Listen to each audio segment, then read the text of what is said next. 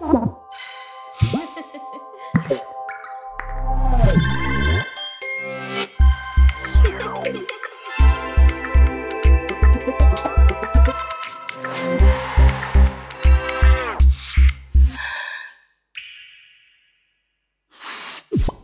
Ve štábu letní filmové školy začala pracovat v roce 1994. Od brigádnické služby u vchodu se přes péči o zahraniční hvězdy propracovala až na pozici hlavní festivalové překladatelky.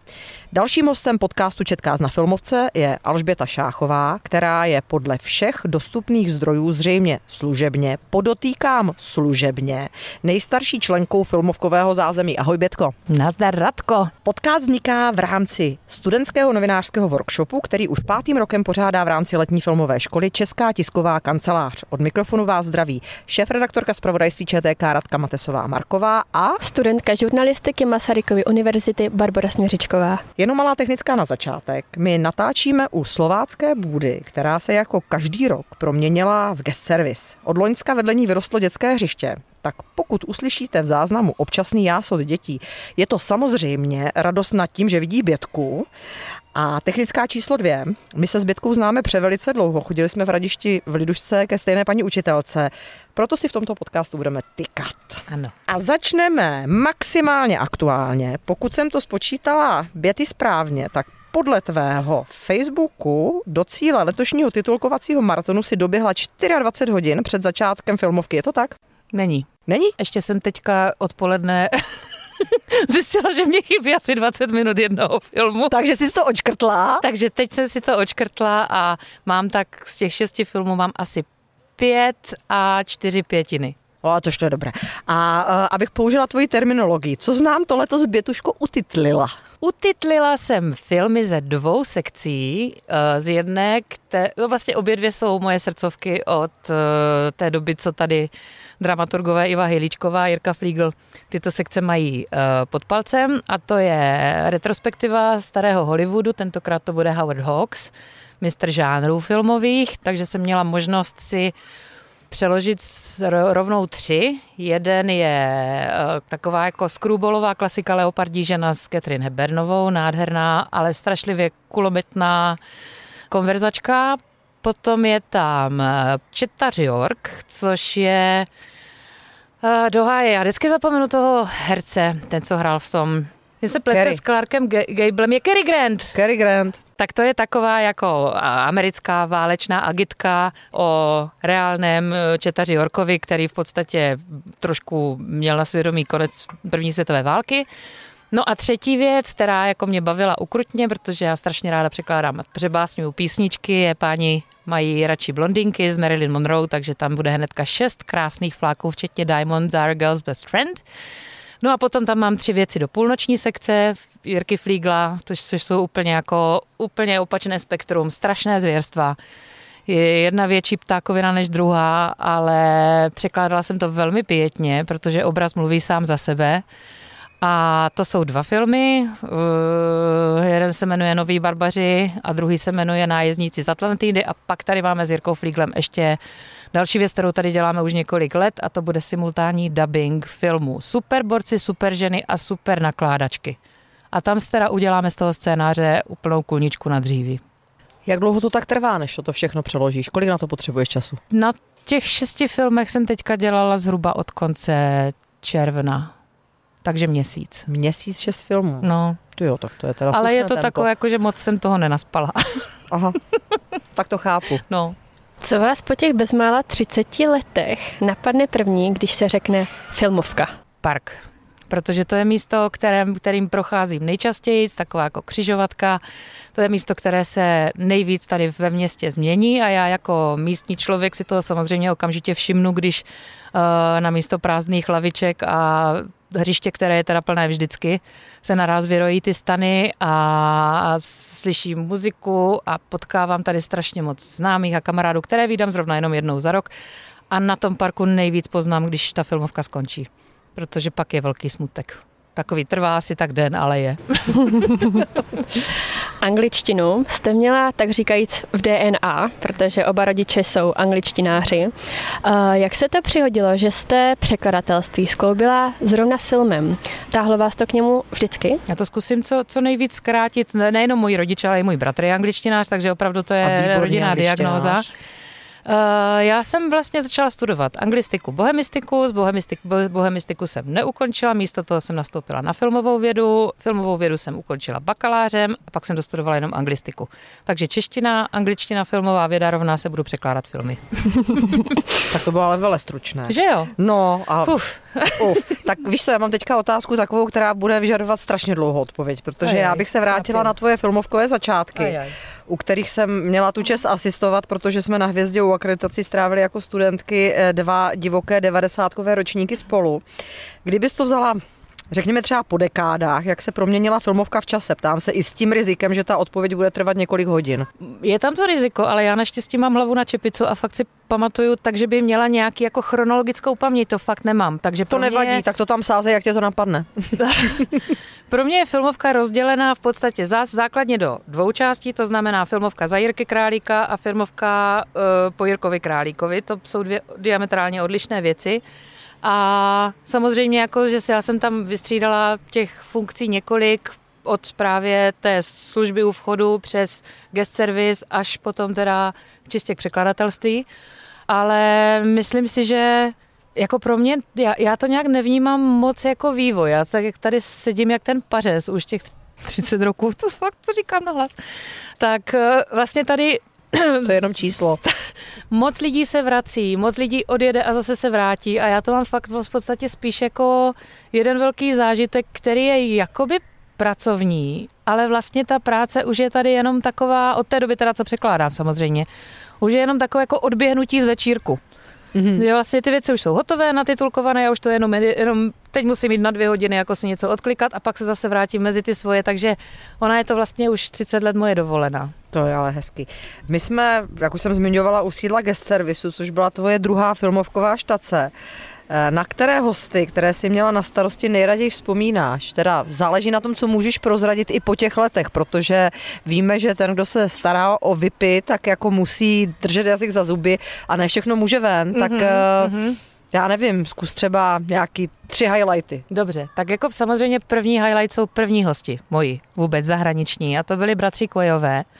Timothy a Steven Quayovi, britští animátoři, kteří spolupracovali se Schwankmayerem, kteří pracovali i na videu, uh, hudebním videu Sledgehammer Petra Gabriela. Dvojčata, velmi extravagantní vizuálně pánové, ale přitom obrovští introverti. A Ti byli strašně milí, ale bylo fakt, člověk měl pořád pocit, že je přiožralý, protože oni byli úplně stejní, ale úplně stejní a možná, že byl jeden, já nevím, teďka se zpětně říkám. Jako, že jsi viděla ty dvojmo, nebo co? si to nevymyslela. Když tak si vygooglujte, jestli jsou kojevy dvojčata, nebo jestli náhodou není jenom jeden. No každopádně, já jsem pak po filmovce Myslím, že ten další rok jsem jela na celé prázdniny dělat eh, do Londýna oper a tam jsem si připadala, byla jsem taková osamělá, a bratři Kojové právě mě nabídli, abych za nima na víkendy vždycky jezdila do jejich bytu, který byl kousek od Oldviku a, a že teda jako, že spolu budeme trávit víkend a to byl byt a zároveň studio a já jsem si tak říkal, jak může vypadat byt takových dvou bytostí. A to bylo naprosto neuvěřitelné, protože on byl celý vystlaný jehličím. Jehličím? On byl vystlaný jehličím a sametem. Počkej, tak o, oni se ti zdáli, že jsou dvakrát ano, a do toho a potom, měli doma a do toho a samet. měli jehličí a samet. A jestli byl jeden a měli jehličí a samet. Tak to byl jenom křemílek. Tak možná, no spíš prostě nakonec si říkám, že asi byli dva, ale ještě byli teda fakt jako hrozně fajn a pamatuju si, že si tam přijela uh, metrem a pak mě šel ten jeden z nich, ten Steven, mě šel v noci doprovodit na metro zpátky a chodili jsme kolem St. Paul's nebo bylo to někde prostě, pamatuju si, že byl vždycky výhled na St. Paul, a jsme se ještě sedli, já jsem si dala cigárko. No prostě z toho se vyvinulo takové jako hezké přátelství, kdy jsme si potom ještě psali dopisy a oni mě psali dopisy takovým tím nádherným rukopisem, který už dneska jako fakt už, kdyby to byl nějaký fond, tak prostě už je všude i na filmovce. Takže to byli bratři Kojovi, ti byli skvělí.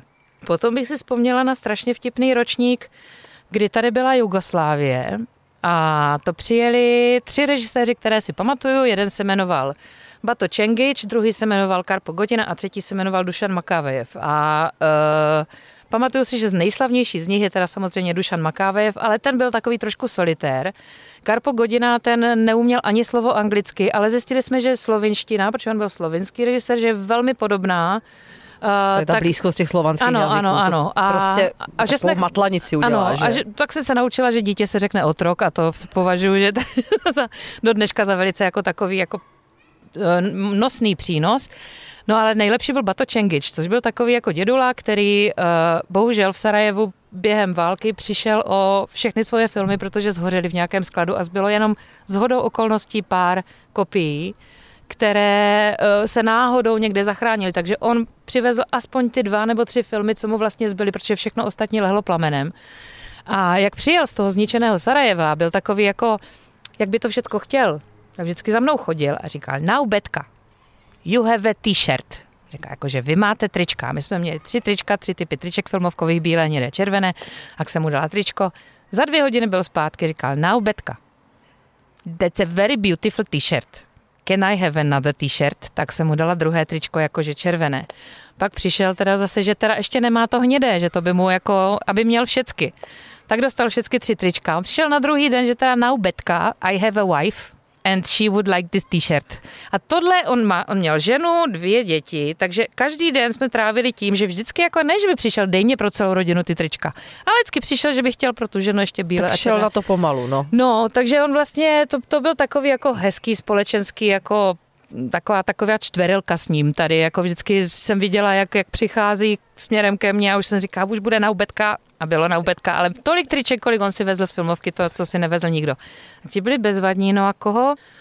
Koho ještě na závěr? No, že to tak, tak nějakou tu hvězdu. Dávno. Terry Jones. Terry Jones, s tím jsem tady sice byla uh, na filmovce, ale víc jsem se o něho starala v Praze, když byl uh, v rámci uh, pozvání do kina Aero. A to teda jako s ním mám asi vůbec nejhezčí jako vzpomínky, protože tak dávej to, to tam, byl, i když to no, není úplně z filmovky. Já myslím, že to není stojí to za to. z filmovky, ale bylo to fakt... Uh, Terry Jones dá mu země, nebe, všecko lehké, protože to byl opravdu jako, tam se potvrdilo, čím větší hvězda, tím milejší, skromnější, hodnější člověk. Takže já vím, že on byl po operaci kyčelního kloubu a velice toho zneužíval, protože se se mnou pořád chtěl vodit za ruku po Praze. Jako jestli mě něco nevadí, tak se vodit po Praze za ruku s Terry Jonesem. Fakt nevadí. Říkala jsem si, moc stability tím nezískáš, jako kdyby se, do, kdyby se do mě zavěsil, bylo by to lepší. Ne, budeme chodit za rukou faň. Měli jsme jet na rozhovor do Rádia 1 a protože měl ten kloub nemocný a byl bohužel ubytovaný prostě v nějakém eh, hotelu, který byl bez výtahu, asi ve třetím patře, tak jsem ho měla vyzvednout. Zvonila jsem, volala jsem mu na pokoj, nebral to, tak jsem poprosila recepční, jestli tam můžu přijít, zajít, jo. Jsem vyběhla, zaťukala jsem na dveře, vyběhl Terry a měl kolem sebe jenom takový ručníček, byl úplně mokrý a říkal, já jsem teďka jako vylezl ze sprchy, tak pojď, pojď, pojď, já se obleču. A jsem říkal, tak dobře, tak jsem vešla do pokoje, Terry zhodil ručník a nahý jako žlůva pobíhal po tom, po tom pokojíčku a křičel, I'm so happy, I'm so happy. A načež mě požádal, aby mu vyželila košili. Jsem říká, tak pochopitelně, že? Načež volají samozřejmě z Rádia 1, že už jsme tam měli být, kde jsme. Já se říká, tak já nevím, jestli Žehlím. vám mám říct upřímně, co se teďka děje. Žehlím na hotelu Tom a Tom, kolem mě běhá nahatý Terry Jones a křičí, že je šťastný. Můžete tam pouštět ještě chvilku nějaké písničky. Oni říkají, toto naprosto chápeme, pouštíme hudební blok, až přijedete, tak Omluvena. přijedete. Omluvena. No a ten vlastně taky, ten mě ještě potom posílal různé knihy a ty svoje krásné příběhy, co psal pro děti, jako o rytířích a dokonce, protože on byl velký odborník na středověk a miloval černé pivo, tak vím, že jsme chodili všude, kde měli černé pivo, pili jsme černé pivo a on mě kreslil rytíře na, na, na účtenky od, od toho, tak ty mám ještě schované, ty rytíře, to mám radost, že mám jednoho rytíře od Terryho Jonese. A máš ještě nějaké takové uh, připomínky nebo upomínky na některé hosty, jako myslím tím tohoto materiálního charakteru? No, mám jako občas, občas někdo jako, s, jako něco tak jako přivezl a vím, že jednou um, pan profesor Lím, a je Lím, přijel se svojí ženou, ti byli taky hrozně milí a paní Límová mě přivezla šátek od Diora. Krásný růžový šátek od Diora. Tak já jsem prostě se nějak dověděla od nějakého idiota, že výborné je, když si dáš do prádla k douli, protože k doule ti, tu, ti, ti to prádlo provoní. Tak já jsem si pečlivě položila k douli na šátek od Diora hedvábný a zapomněla jsem tam na ňu. Takže jsem za, za dva roky... Zněla. Ona mě tam zněla na tom šátku od Diora. Takže já mám další radu, k doule nejde vyprat. Nijak, ničím. A zhedavá by už vůbec ne. Tak to mám takovou jako smutnou vzpomínku na Límovi, ale děkuju, jako já jsem asi dvakrát jsem si ho vzala, než jsem na něho položila tu kdouli. Co se týče překladatelské a tlumočnické práce, i tam se lecos změnilo. Mohla byste lajkům přiblížit, jak ta vaše práce vypadala dřív a jak vypadá dnes? No tak to bude na dlouho. to bylo hrozně zajímavé, protože v dřevních dobách vlastně ten program nebyl nikdy úplně jistý, vlastně byl jistý až po filmovce se vlastně ukázalo, co se to odpromítalo. Takže já si dost dobře pamatuju, že se stávalo v kina všechny, co se promítaly, byly velmi často polepené uh, papírem s nápisem změna. Takže jako prostě měli jsme tam, pamatuju si, že tam byl jeden film, na které měla AČFK práva, jmenovalo se to Kia Eonity, Kia Eonioty také Mia Mera. Řecky, věčnost a den. A ten se promítal tak třikrát denně, když nedorazila kopie nějakého jiného filmu. Jo? A ten už byl natitulkovaný, takže to všichni překladatelé udělali. Je tam Kia Eoniotita, dobrý, jdeme na pivo. Ale mohlo se stát, že seděli jsme v parku, popíjeli něco a naraz zazvoní telefon a někdo řekl, utíkej do uh, Orlovny, promítá se tam, nevím, kocour v botách. Za 10 minut. Máme k tomu něco, dialogovku nebo něco? Nemáme. Dobře, takže základní bylo, vytiskni mě aspoň z IMDB, seznam postav, ať se chytám aspoň ve jménech, jako, protože film jsem neviděla, netuším. Takhle probíhalo, probíhalo hodně promítání. Hodně Bylo to takový punk. jako punk, no. Protože titulky skoro nebyly a všechno se opravdu simultánně tlumočilo, ale to byly tak zase, sice to byl punk, ale tak kouzelné věci, co se nám staly. Tak třeba, jo. tak třeba. Pamatuju si, že padaly teplotní rekordy, byli jsme v klubu kultury a promítal se film uh, Tanec na konci léta s Meryl Streepovou. Krásná taková romance o třech starých panách, které žijou na irském venkově, žijou pohromadě v takové chaloupce a ta z nejstarší z nich, ta Meryl Streepová, je taková jako nejstriktnější a dodržuje ty pravidla a ty dvě mladší by chtěli hrozně jít někdy prostě na konci léta na tancovačku. No a ona teda nakonec v jednu chvíli povolí, a že teda prostě jako na tu tancovačku můžou a vyběhnou všechny tři na dvorek a tak tam vesele tančí za zvuku nějakého prostě irského jigu. A v tu chvíli vypnul zvuk v tom sále. A já jsem seděla na balkóně s tím mikrofonem a jsem se jako rozlížela, kde je teda nějaký technik. Technik, protože bylo v sále asi 50 stupňů. Spal jak špalek, prostě zubař vyvrácený.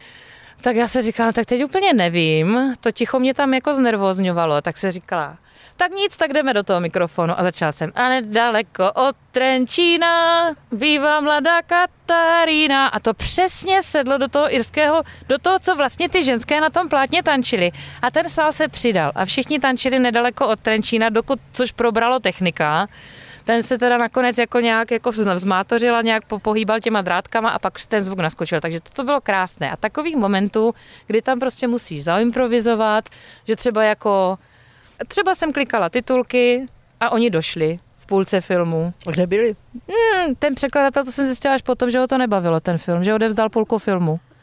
No takhle, jako, že si hmm, Tak jsem vzala mikrofon a dopřekládala jsem to prostě s mikrofonem, ať jsem ten film nikdy neviděla. No a nejhorší teda zážitek byl fakt špatný, to bylo projekce filmu Sunday Bloody Sunday, což byl takový jako zajímavý snímek o revoluci eh, v severním, eh, o tom povstání v severním Irsku, o tom krvavě potlačeném. A já jsem k tomu měla dialogovku, kterou jsem si pečlivě připravila, sedla jsem si do té kabinky, začal film, začali mluvit a já jsem zjistila, že ta dialogovka je k úplně jinému filmu, že ji můžu rovnou zahodit, že tohle je film, který pojednává o tom, kterak ta skupina lidí, která organizovala ten protest, sedí v jedné místnosti a domlouvá se, kterýma ulicema a kterýma náměstíma půjdou někam. Irskou angličtinou, chytané prostě na nějaký ten mikrofon, prostě bůví odkud, aby to mělo co nejdokumentárnější, takže já jsem vlastně udělala jenom ha? Uh, tak um, teďka bychom asi jak kdyby no, tak po, po, po té hlavní půjdeme, jo, po té hlavní a pak až Až přijdem, ty vole, asi na náměstí, tak doprava. A pak jsem už to vzdala, a říká, víte co, já fakt nevím. Já když něco chytnu, tak já vám to prostě řeknu, ale teď já opravdu, já, já jsem úplně ztracená. A teď jsem tam seděla úplně spocená, v Orlovně to bylo, lidi seděli na stejné úrovni jako já v té kabince. A když skončil ten film a Richel tam ten Bono, tu píseň Sunday Bloody Sunday, tak procházeli ti lidi a takhle soucitně jako nakukovali. Já doufám, že to bylo soucitně, protože jestli byli vsteklí, tak já se vám doteď, ještě teďka opravdu omlouvám. Já jsem to měla připravené, já jsem akorát pustili něco jiného. No. Tak tam jsem byla teda, to jsem potom, kamarád mě tam přinesl do té kabinky deci becherovky a ta sedla. To je ta doba, kdy se tady překládalo ještě simultánně, což už dneska mm. není. No a je chybí tady, ti to? Říkám, my to máme naštěstí s tím Jirkou, děláme Fliglem ten simultánní dubbing aspoň jednou a já ti ani nevím, jestli mě to chybí, protože já si myslím, že toto už si zaslouží filmy, které, jako na kterých nemáš co zkazit, ten simultánní dubbing. Prostě na simultánní dubbing je specifický typ filmů, který, se kterým fakt jako když to tam začneš hnojit, tak je to v podstatě spíš plus. Jo, já už si teďka neumím představit, že bych šla dobrovolně dělat simultánní dubbing třeba k tomu, k tomu tanci na konci léta, který je vlastně hrozně hezký, hrozně něžný film a ta Meryl Streepová tam hraje jak pámbu. To já si myslím, že fakt si to zaslouží, to původní znění, titulky a prostě pěknou projekci. Takže v tomto směru já jsem opravdu za ty titulky šťastná, za to, že ty filmy tady opravdu Uh, jsou pečlivě vybrané, nejsou to vlastně jako chujoviny, které prostě, se kterými si člověk může jako dělat, co chce. A i když jsme to samozřejmě, jsme se snažili jako i v těch dobách jako dělat maximum pro to, aby to, to nebylo pokaždé, jako že si z toho děláš srandu nebo že si ti to zvrtne, to opravdu jenom teďka vypichuju tři věci z těch tří set, jo, jinak to tam opravdu poctivě uh, jako odvykládáš, ale, ale jako co si budem, ten placatý zvuk toho jednoho hlasu prostě jako ti nedodá na tom zážitku. Jsou ty VHSky v 80. Jasně, z VHSky fajn, ale prostě když už to máš na 35 a máš fakt jako dobrý film, tak eh, ty titulky jsou k nezaplacení. U těch titulků je jedna taková specifická věc, že ty vlastně tam musíš umět zkratku, protože ty dialogy jako celé nelze překládat, to by člověk neuc- neučetl, musíš to tam hodně zkracovat, musíš to uspůsobovat. Jak je tady toto těžké? No to je vlastně jako na tom nejtěžší, to je jako celé umění titulkování. Přeložit umí kde kdo, kdo, kdokoliv cokoliv, ale musíš vědět, jak dlouho ten titulek plus minus může vyset na tom plátně, tak aby to člověk učetl jaké má to plátno, případně obrazovka limity toho, jak ten titulek může být dlouhý a zrovna v případě třeba Leonardí ženy si myslím, že jako pěkný kus toho scénáře jde pod stůl, protože to tam pokud z toho nechceš mít čtenářský sedánek, anebo nechceš, aby někdo prostě dostal epileptický šok z toho překlikávání titulku, tak fakt musíš jít po tom příběhu a spolehat na to, že vlastně ten zbytek tady těch replik, které tam švrliká jako x postav kolem dokola, že to prostě bude, že ti to tam to akorát dotvoří tu atmošku, no. Ty kromě filmů hodně překládáš i uh, seriály. Mm-hmm. Co z poslední doby ti tak dalo jako nejvíc zabrat tady z tohohle z toho hlediska, že tam ty dialogy byly jako třeba hodně košaté a ty jsi to musela hodně rubat nebo hodně uspůsobovat? Jako teď si vybavuju, že jako jedna z takových jako nejzábavnějších, ale zároveň jako nejtěžších věcí byl Spupný krákal, neboli Upstart Crowd, což je seriál BBC o Shakespeareovi, takový jako sitcom o Shakespeareovi, který je jako neskutečně vtipný, dělá si strašnou srandu z té jako jeho doby, Shakespearea, z jeho ženy a tak dál, ale je to samozřejmě Shakespeareovským jazykem, jsou tam ty výrazy, které prostě se používaly tehdy, ať už prostě jde o různé mm, ty kousky oděvů nebo různé jako nadávky, které jsou vymyšlené, které jako mají znít jako Shakespeareovské, takže ty musíš vymyslet něco, co zní staročesky, plus, plus minus z té doby. A vlastně tam musíš jako fakt držet tu, tu lineu, ale přitom ty vtipy tam jako sázet a samozřejmě, že jako lokalizace to je takové jako velká otázka, a na tom se třeba jako hodně uh, lidí štěpí, jestli se jim líbí věc typu, jako že když děláš třeba seriál ze současnosti a máš tam narážku na nějakou moderátorku zpráv z BBC, jestli máš právo říct Světlana Vitovská. Třeba, jo? Aby to uh, protože, no jo, protože to prostě, co to tam dělá? Dítě je to z Anglie. Já se říkala, ale on je to vtip. Ty chceš, aby se Čech zasmál. Takže ty tam opravdu, je v tom, že a vtip je v tom, že je to vtipné. No, takže prostě opravdu několikrát jsem hledala jako, kdo je této ženské, koho mě ta ženská tak připomíná, když oni mluví o nějaké paní, která kdysi prostě co si hrála v televizi. Ty vole Jitka Molavcová, no jasně. A pak to tam sedne jak dal na hrnec a ty jsi úplně šťastná a stejně si někdo prostě objeví, kdo řekne, mm, co dělá Jitka Molavcová v Anglii? Já si říká, já ti tam klidně to jméno dám, ale nebudeš se smát. Tak já ti to teďka ještě trošku zkomplikuju, protože se z té Shakespeareovské doby přesuneme do doby dnešní. Mm-hmm. Takovým jedním z témat hitů posledních měsíců je umělá inteligence, konkrétně nástroje, které jako jsou chat GPT, překladače a podobně. Jo, jo.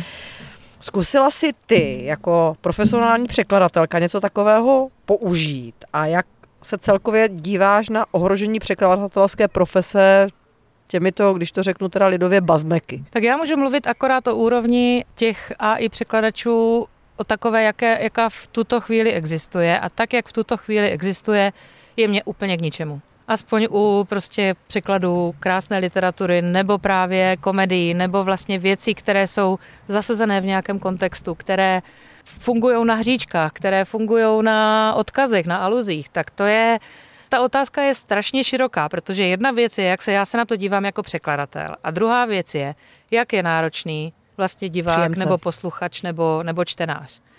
A mám pocit, že čím dál míň. Mám pocit, že dneska opravdu i na těch VOD kanálech prostě jsou titulky, které jako fakt nedosahují, ale ani těch nejzákladnějších kvalit. A lidi se ozvou, ale stejně vlastně to je tak všecko. Jim je to jedno. A těm VOD že je to úplně jedno. Oni na tom ušetří, prostě buď to hodí do nějakého toho překladače, pak to nějaký redaktor přečte, vyseká tam ty úplně jako největší blbosti, ale samozřejmě nemá čas, aby to jel s obrazem, takže vůbec netuší jako že tohle je ženská, ale je to přeložené do chlapského v mužském rodě a tak dál. Takže co se týče překladů takových jako třeba technických textů nebo tak, tak to, to si umím představit, že bude, že, bude, že, že, že tam se ta uh, umělá inteligence osvědčí. Co se týče toho, jak bude nápomocná při překládání krásné literatury, protože se nevyvíjí jenom ta, ta umělá inteligence, on se vyvíjí i ten jazyk. A to je prostě, já si myslím, že třeba časem bude dobrý překlad, dobře honorovaný a bude to vlastně nějaká nadstavba, kterou si prostě člověk připlatí. A možná, že se bude prodávat jedna knížka ve dvou verzích a jedna bude prostě AI překlad a jedna bude prostě překlad člověka, který prostě... To jako potřebuju si to se sumarizovat, honem rychle zjistit, co tam je, tak na to mě ten uh, tak. nástroj jakoby postačí, ale a nebo pokud, si chci pokud prostě si to užít, užít no. tak uh, potřebuješ plný. No, ale říkám, jako všechno záleží na tom, s čím se jako příjemce spokojí. Jestli jim bude stačit prostě něco, co jako já plus minus vím, o čem to je, tak se obávám i o to, jak bude vypadat tvorba jako taková. Protože vlastně už ani pro toho člověka, který vytváří něco, co by se mělo přeložit do dalšího jazyka, je to úplná ztráta času si cizelovat ten jazyk a hrát si s tím, když ví, že prostě jako zbytek světa dostane ořezek. Ale nevím, jako já se nechám překvapit a fakt si neumím představit, že ta umělá inteligence bude mít takový korpus, jak člověk, který se tomu věnuje 30 let, nemluví o tom, že překladatelé nikomu svoje překlady k dispozici nedají aby z nich vytvořili ten kompus. Nedají, to by byli sami proti sobě. Takže odkud on bude brát jako ty dobré překlady? On, odkud on bude brát ty informace, co je správně a co není? Těžko říct. Tak a teď přechodíme výhybku zase oh, úplně jinak. To jsme byli, to jsme si zamudrovali. Zamudrovali jsme si o AI. mm-hmm, AI. AI.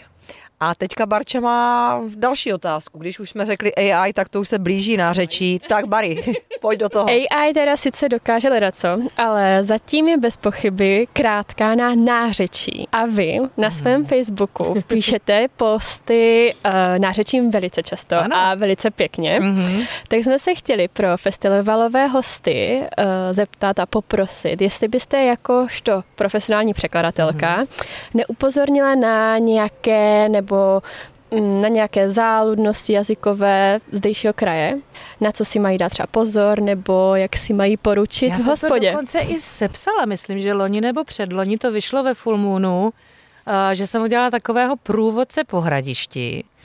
A tam jsem, tam jsem si s tím vyhrála takhle z placu, to, co, co vám mám říct, no. Mě tak napadá jako taková ta okřídlená historka, kterou teda používám úplně všude, když to kamarád nevadí. přijel z Pardubic poprvé do, do Hradiště a dojel do Starého města, protože většinou člověk, co jede z Čech, tak dojede do Starého města a co dál, že? Kaču. Kaču, lebo po uličku. Alebo to se tak. chudák dověděl s maminkou. tak šli pěšky, protože se úplně v tom ztratil. No, takže kača, to je takový ten malý vláček, co vás doveze do hradiště, poulička, to je autobusek, co vás doveze do hradiště. V tom bych vám doporučila, protože v tom staráku hodně lidí zakufruje a potom třeba, nevím, skončí na slavnostech česneku v Buchlovicích a, a to, je, obr- to je obráceným směrem. Právě. Bětko, ty letos taky po mnoha letech budeš živě komentovat fotbal. Připomínám, že se bude hrát eh, v nedělu, když jsme u toho nářečí, 16. na tréninkové ploše Prvděvce Slovácko, tedy na trávě atletického stadionu a nastoupit by měl třeba Ivan Trojan. Jaký je tvůj vztah k tomuto sportu a ke sportu obecně a jak se na to komentování těšíš? Já tož včil ti něco řeknu. tak můj tatínek je fotbalista, můj bratr je fotbalista, a e, já, když jsem byla malá, když jsem měla zhruba tak 4-5 let, když jsem začínala číst, tak můj o 4 roky starší bratr, který měl samozřejmě jako který byl totální fotbalový fanda, ale totální. Mě donutil přečíst si na spaměť Zlatou knihu Kopané a v podstatě se ji naučit na spaměť a pak mě z ní dával testy. Takže když nás naši rozdělili, že on spal v pokojíčku a já v ložnici, aby jsme se nerušili, tak on mě pod dveřma posílal testy typu, kdo dal v zápase Alžírsko-Turecko v roce 1978 v semifinále rozhodující branku. Doteďka víš, že to byl Kuruči. Jestli nebyl, tak pardon. prostě kur, záložník Kuruči mě nějak prostě utkvěl v hlavě. Mě nad posteli vysela československá reprezentace. Prosím Kolom... tě, ale který ročník? Uh, když tam byl Kolomangek, uh, Nehoda, Netolička, Přemysl Byčovský, to, to je, je tak 80. první polovina 80. No, tak 80. Zlatá éra No, no, no, to ještě Vengloš je trénoval tehdy. Tak toto mám jako včetně Rumenige a, a, a prostě tady ti... Dokonce si pamatuju, že jsme s bráchou hrávali takovou hru, že jsme si dali ťapky od noh na sebe a dělali jsme jak kdyby kolo kolo mlínské. Ale říkali jsme u toho kolo kolo Santos, Estudiantos, Vasco da Gama, Palmeiras, což jsou brazilské kluby. Takže opravdu já k tomu fotbalu jakýsi vztah mám. Nicméně skončil ve chvíli, kdy jsme se s bráchou nějak od sebe fyzicky vzdálili a od té doby o tom fotbalu nevím lauter nic. Jo? Nevím, že velký vápno, malý vápno, stejně je to fajn, jak zpíval Ivan Mládek, že? Takže tak nějak já asi pojmu to naše komentování. My teda budeme hrát jenom ve velkém vápně, podotýkám. Vy budete hrát ve velkém vápně, ano, no tak to ano. je dobré vědět. Usou, usoudili jsme, že teda fyzický fond, teda s výjimkou samozřejmě Ivana Trojana a některých těch celebrit, mm-hmm. tak mhm. fyzický fond většiny hráčů navíc než na velké vápno nestačí mm-hmm. a to mhm. nám bude stačit. Takže, takže uvidíme a strašně se na ten tvůj komentář těšíme. No já jsem hlavně ráda, že už nemusím hrát, protože tady ten holčičí fotbal to byl kdysi náš nápad. A pamatuju si, že jsem vlastně dělala kapitánku fotbalovému dívčímu týmu dlouho, tady několik let. A že to jako vlastně jediné, co nám šlo, byla rozcvička. Že to jsme, to jsme vždycky jako zahájili, že jsme běhali kolem hracího pole, kde mezi tím se honili ti naši kolegové prostě v, v urputném boji, tak my jsme tam jako pobíhali a tak jsme si dávali různě prostě sukénky nad hlavu a tak, takže to bylo asi nejúspěšnější a měli jsme trička štábní samozřejmě a tak a já jsem strašně ráda, že už mě nikdo netahá na ten, na ten pažit. My na tom pažitu tentokrát budeme mít normálně profesionální dresy, jo? To tak třeba si to rozmyslíš. Nerozmyslím, v žádném ne. případě ne. Já na paži... Ani na chvilku, ani do bránky na chvilku. Uh, já jsem nedávno stála v brance, no nepůjdu do branky, to nechceš. Chceš vyhrát? No já nemůžu říct nic jiného, protože no mě tak, by chlapi umlátili. Tak mě nech za mikrofonem. Ale... Dobře. S mikrofonem za fotbalem. Přesně, tam já, já už za fotbalem s ničím jiným nepůjdu. A na závěr se chci zeptat, jestli je v letošním filmovkovém programu něco, co byste vypíchla nebo na co byste diváky pozvala. A to nejen z toho překladatelského hlediska, ale obecně. Vaše typy. Park, samozřejmě. Ale já jsem si tak ten program proštudovala tak uh, trošku letmo, ale Kdyby bylo na mě, tak uh, já opravdu si myslím, že ta filmovka už má v poslední době takový program, že fakt můžete chodit naslepo že tam se jako kdo chce si dát 8,5 hodinovou melancholii, uh, lavadiaze, má to mít navíc v klimatizovaném sále slováckého divadla. Kdo chce ptákovinu eh, prostě z italských eh, nějakých trešových akčňáků, má to ve sportovní hale. Kdo chce černobílé hollywoodské klasiky s největšíma hvězdama, světovýma filmů, tak to tady Eva Hejlíčková s Michalem Málkem udělali nádhernou retrospektivu. Pak ta Brazílie, všechno do toho Samozřejmě ten literární stan, tam se možná ještě jako trošku vypíchnu od Bohdana Heblíka, který napsal nádhernou knížku o filmovém plagátu, tak tam mě taky možná trošku prozradím, uvidíte. Ty tam budeš někoho hrát? Já si možná to, neřeknu, to, neřeknu. Je překvapení, Dobře, překvapení. nechme si aspoň něco jako překvapení. Takže to bude taky krásné a navíc on tady bude mít i výstavu, tak na tu taky vřele zvu. A na hudební program se nedostanu teda nikdy, ale vím, že to bude taky příjemné a zase tady prostě to hradiště ten týden, to je, to je fajn. Hlavně si nemyslete, že tady je to tak furt, jo, abyste jako přijeli na filmovku a říkali, to, tady to tak žije v tom radišti. Přijďte dva dní po filmovce. A my vás posadíme do reality, do reality, protože u mikrofonu se tentokrát zcela výjimečně sešly tři hradišťačky. A já jsem strašně ráda, Bětko, že si přijala naše pozvání, protože jsem se už několik roků chystala, že ten rozhovor uděláme a nesklamala. Já děkuji moc. moc. Děkuji. Děkuji vám oběma, byli jste bezvadné.